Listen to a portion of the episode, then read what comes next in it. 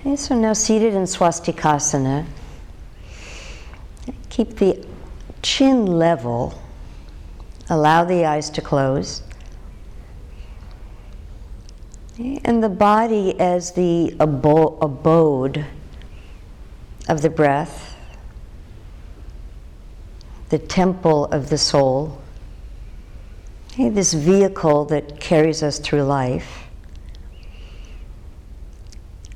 How can we shape it in such a way that the breath is encouraged, is enabled to both be experienced fully and to express itself deeply.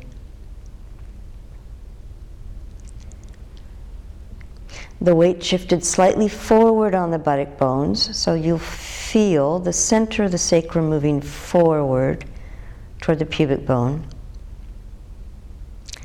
The waist divided at the navel. So there's the waist below the navel, the waist above the navel. As you draw the sacrum slightly forward and feel it with closed eyes, draw the sides of the navel gently back and up. So that the entire waistline becomes like a cylinder and from the navel up. The back of the waist ascends, the sides of the waist, the front of the waist. There's a support, a buttressing from below an elongation to the side walls of the waist. And then to simulate the supine position, roll the inner arm to the outer arm as if that blanket were still underneath the thoracic spine.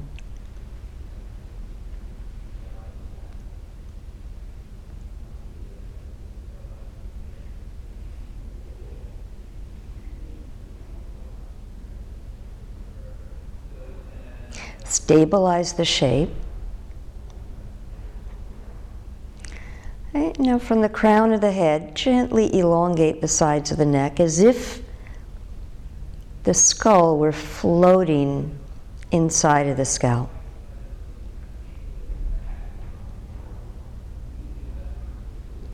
So, we have crafted this chariot from the base of the pelvis all the way up. We're going to begin a wave breath. And like the incoming tide on the ocean, each subsequent breath will be a little bit deeper than the one before. We'll begin together, so initially, your first breath will just go as high as the navel and then it will recede. And we'll take a few breaths there. And we'll be working in your own pace. Okay? And let each breath, as it gradually builds up to kind of the apex, let each breath follow the shape of the body. Take a natural breath in. Exhale. And then little subnormal breaths. Inhale just to the navel and let go. Take a few breaths like that. The sacrum moving forward toward the pubic bone, and the sides of the navel ascending. These first few wave breaths from the pelvis, just as high as the navel, and release. The incoming breath helps to shape and define the body. Maintain that like an echo as you exhale. And in your own timing, begin to gradually, with the next several breaths, ascend to the bottom of the side ribs. As if from the floor of the pelvis, you're now slowly, with the incoming tide, shaping the shoreline. So, in the abdominal cavity, the inhalation is drawn closer to the inner rear surface of the body. even as the center sacrum moves forward with the inhalation, and the sides of the navel are drawn back and up. So there's that cylindrical support. Maintain with each exhalation. And as the high tide increases, from the floor of the pelvis, follow the path and begin to expand into the side ribs. As if with each breath you could expand to one more rib.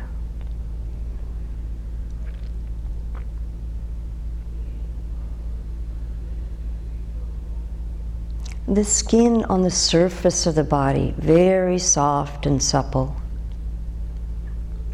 And as you begin to explore into the rib cage, from within, the ribs become very pliable. The space between the ribs expansive, widening. As we approach the rib cage, from the back body, the ribs expand from back to front.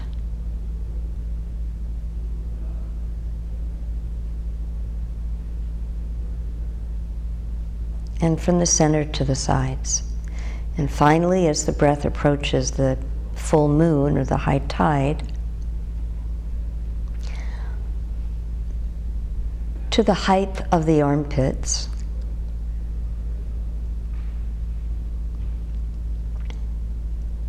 With the high tide, you maintain that sensitivity in the nasal cavities, in the eyes.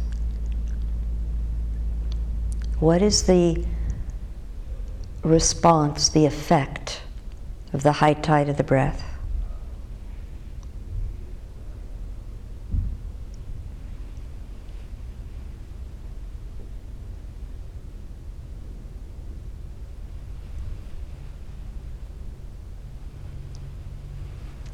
Return to normal breathing.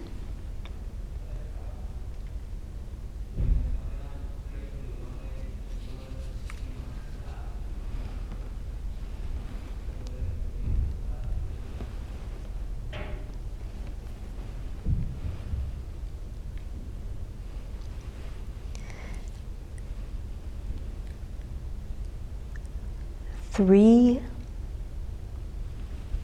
breaths in your own timing from the floor of the pelvis smooth up to the place of high tide.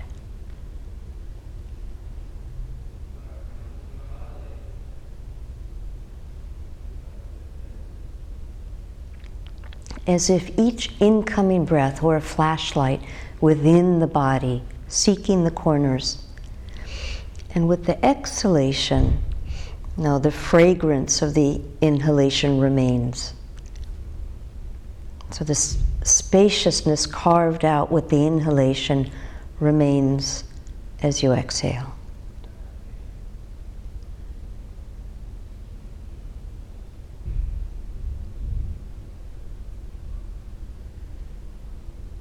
And when you complete your three breaths,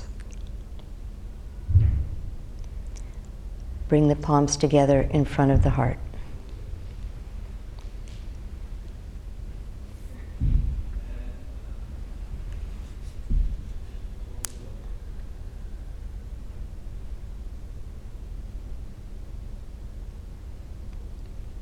Silent Om.